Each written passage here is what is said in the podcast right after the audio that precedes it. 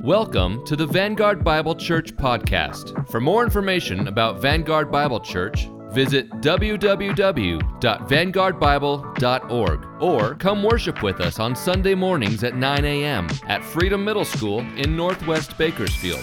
We hope you enjoy today's message. Good morning, Vanguard family, and anybody that's visiting and watching this video with us this morning. I hope you're resting well and staying healthy as we try to shelter at home and prevent or limit the spread of the coronavirus this spring. Before we get started, I just wanted to make sure to remind you to uh, have a copy of God's Word in front of you, to print a copy of the handout that's on the website. If you go to our website, and you go to the link for this message on the right hand side there's a link that says notes. If you click that it'll open a pdf you can download it to your computer or print it. And then thirdly have something to write with so you can follow along. I want you to be able to use the worksheet so that you can follow along with me. It'll help you stay engaged and then it'll give you some content that you can remember later this week and into this month hopefully uh, as as we continue to wade through this global crisis together. Uh, before we dive into the scriptures this morning, I just want to encourage you to also be making worship a part of your Sunday and the rest of your week. For example, in our home, I've been asking our family to only play worship songs on Sunday in the house, and we like to have music playing all the time. But also throughout the week, in lieu of listening to podcasts when I get up and get ready in the morning, I'm trying to play worship music so that I'm filling my mind and my heart with the truth of God's Word to encourage me and remind me of His character and how much He cares for me. And then, interestingly, those songs continue to play throughout my head throughout the rest of my day, so I find myself humming them or singing those songs. And I know it helps me in my walk with the Lord, and I'm sure it'll help you. So I would encourage you to do that. I also want to thank those of you who have continued to worship through giving we know from the scriptures that God's people sang and gave to him as part of their worship. And so, thank you to those of you who have remembered to continue giving to the church uh, as part of your worship. If you haven't done that yet, I want to encourage you to go to our website and you can either visit the coronavirus page or the give page on our website. Both places have directions on how you can give online or by sending uh, a check to our church mailbox. Well, all that. Now that I've covered that business, let's start with a word of prayer and then we'll dive into the scriptures together. Would you join me? Heavenly Father, would you please just quiet our hearts? Help us to quiet our hearts right now as we open your word. And Lord, please, would you speak to us through your word? Would you, by your Spirit, illuminate the text for us so we can see things that we could not see without you? And Lord, for those who might be familiar with this passage we're going to be looking at right now, would you help them to see things that they haven't seen before as well? Father, we ask that by the end of this time together in the Word, you would help us to walk away closer to you and different, changed, because we put our face in the scriptures. In Jesus' name we pray. Amen. Well, today we're continuing this little series I'm calling Biblical Thinking about the coronavirus, and uh, I want to try my best to help you think biblically or look through the lens of the scriptures as you see and hear things on the news in the weeks ahead. Um, one of the things I've thought about this week that would be helpful is to address the common issue of anxiety. I think anxiety is arguably the one biggest topic issue that the whole world is struggling with right now. And anxiety, whether you call it fear, whether you call it worry, uh, it is it is an uneasiness or a nervousness about what is transpiring or what hasn't transpired yet. And so, uh, interesting, thankfully uh, and interestingly, God's word has help and hope for believers when it comes to the topic of anxiety. Uh, in fact, I want to share some of the help today, and then I'm going to share some the next couple of weeks.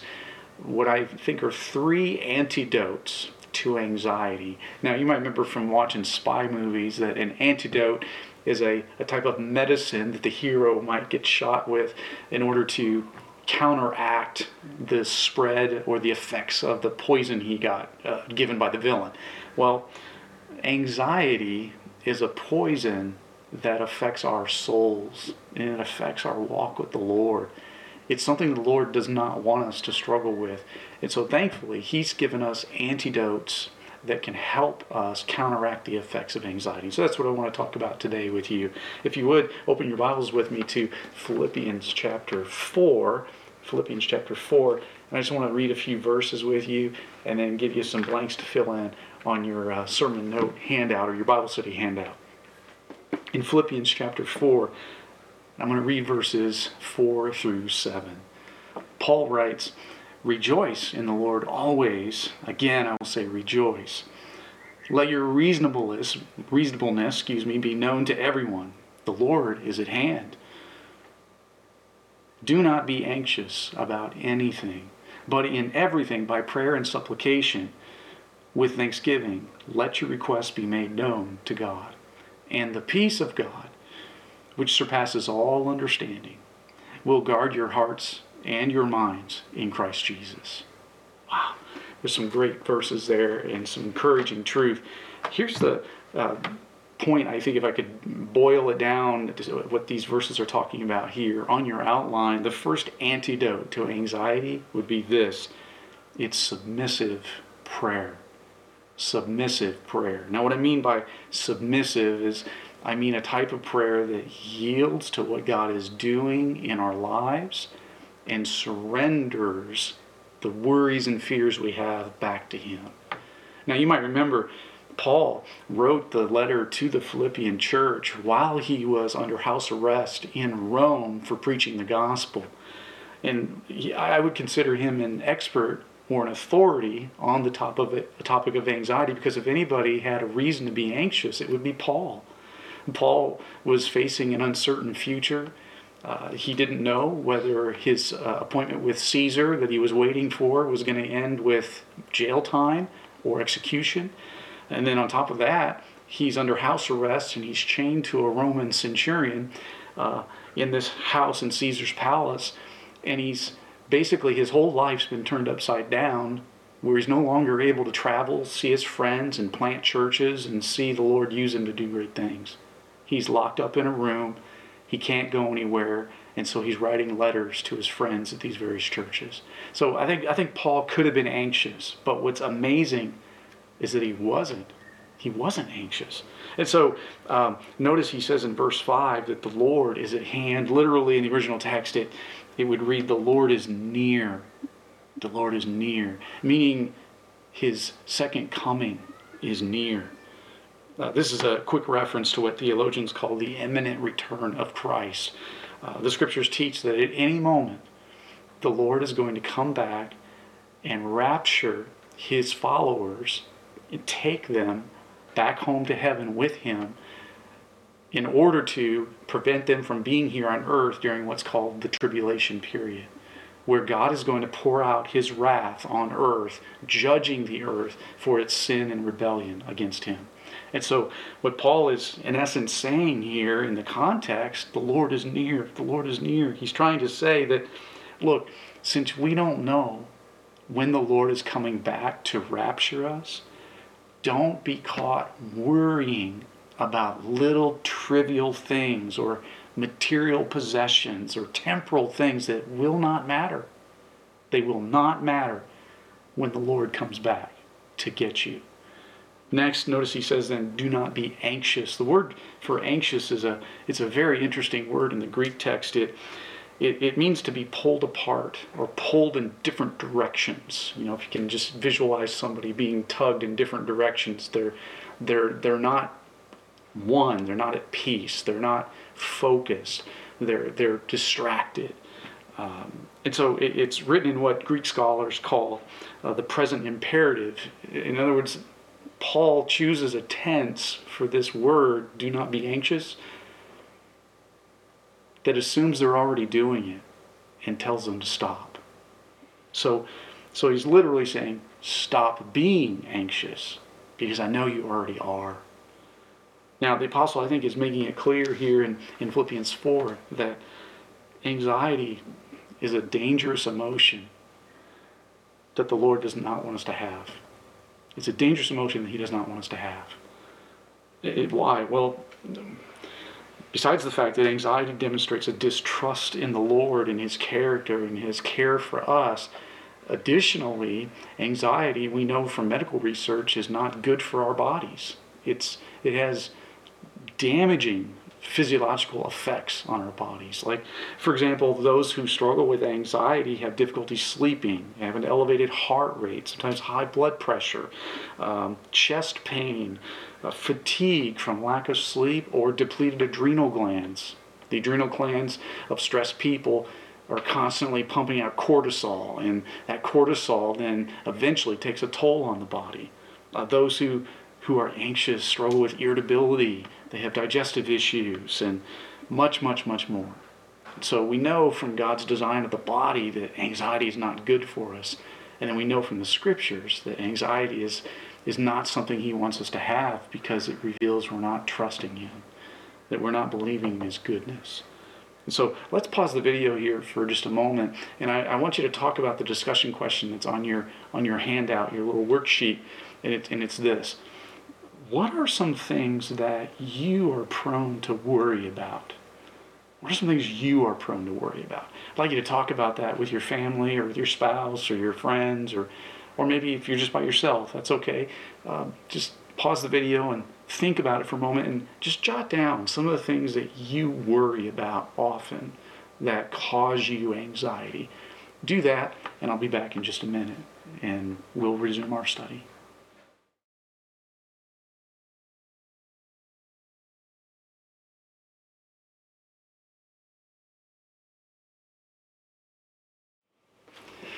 Well, welcome back, and I, I know you came up with some good examples of things that we get anxious about. There are many that we could list. I, I know some common ones are the loss of financial security or material possessions.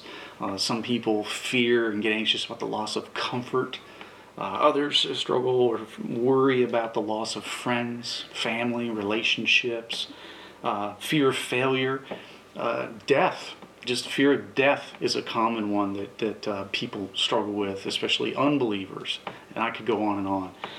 Anxiety, though, or worry, now that you have these examples in the front of your mind, is not something the Lord wants us to struggle with. He does not want us to worry about losing money, losing friends, losing financial security, material possessions, losing our jobs. He does not want us to worry about losing relationships or friends. And he certainly does not want the believer to worry about death because Jesus is taking care of that for us. Now, anxiety is sinful, I think, in the scriptures because it displays a distrust in God and a rejection of his providence in our lives. It shows a distrust of God's character and a rejection of his providence in our lives. That's why we need to take anxiety seriously. Now, there are two ways that Paul suggests dealing with anxiety in Philippians 4. If you look back at the text with me, notice he says in verse 6, he encourages us do not be anxious about anything, but in everything through prayer. And so that's letter A on your worksheet. Letter A is if you give your anxieties to Him in prayer, if you give your anxieties to Him in prayer, the Lord wants us to do that and invites us to do so.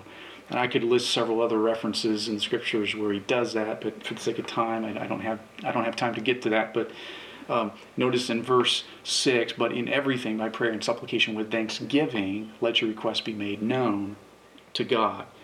Now, now I want you to also notice though the type of prayer that Paul is encouraging us to do here is not it's not complaining to God about the things we worry about, nor is it telling God the things that we worry about because he already knows.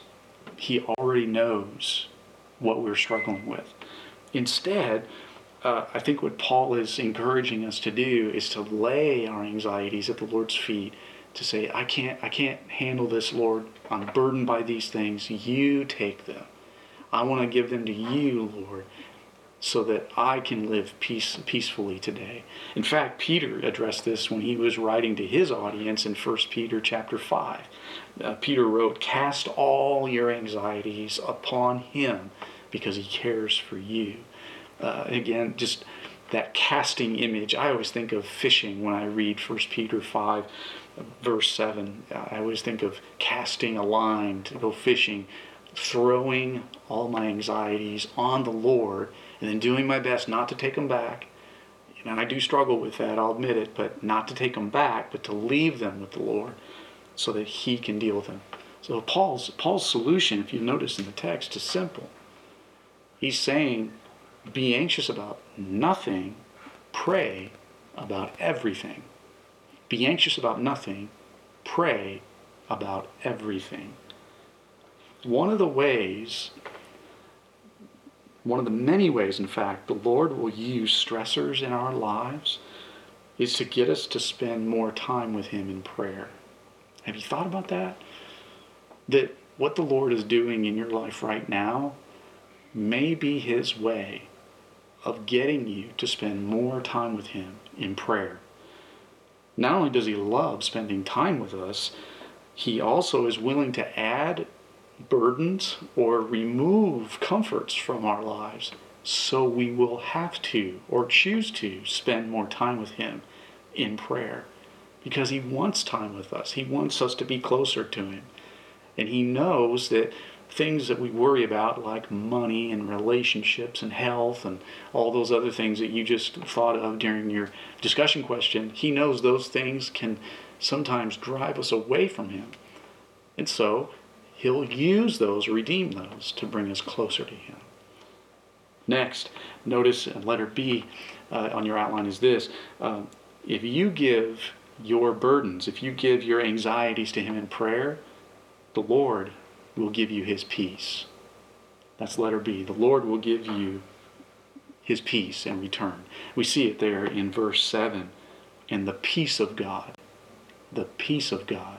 Now, this is interesting. I never knew this until I really studied this more closely, but what Paul is referring to here is the peace that God has as he rules the universe. That he has peace at all times, always has, always will, and we'll never lose it. have you ever thought about that? The fact that the Lord has never once in world history or in the history of the universe been anxious about anything. That means he's always been at peace. And so, what Paul is saying in the text in Philippians 4 7 is that we can have the peace that God has if we will take our anxieties to Him and give them to Him in prayer. That means we can receive the supernatural peace that God has as He rules the universe, never worrying about a thing. We can have those as children that belong to Him.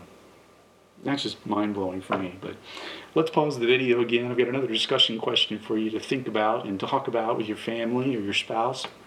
And it's this What are some examples from everyday life that you can think of that paint a picture of peace. Uh, that, that what peace, what does peace look like for you if you were to take a picture or to paint a picture? You know, for example, one of the things that comes to my mind uh, is when I think of peace, I think of the smooth surface on a lake in the morning when the sun comes up, where, where the water of the lake is like glass and uh, and it's it's not disrupted yet by boaters and water skiers. That's one, that's one image that comes to my mind. How about you? What are some examples or images that come to your mind when you think of peace? Talk about that amongst yourselves, and I'll be back in a minute.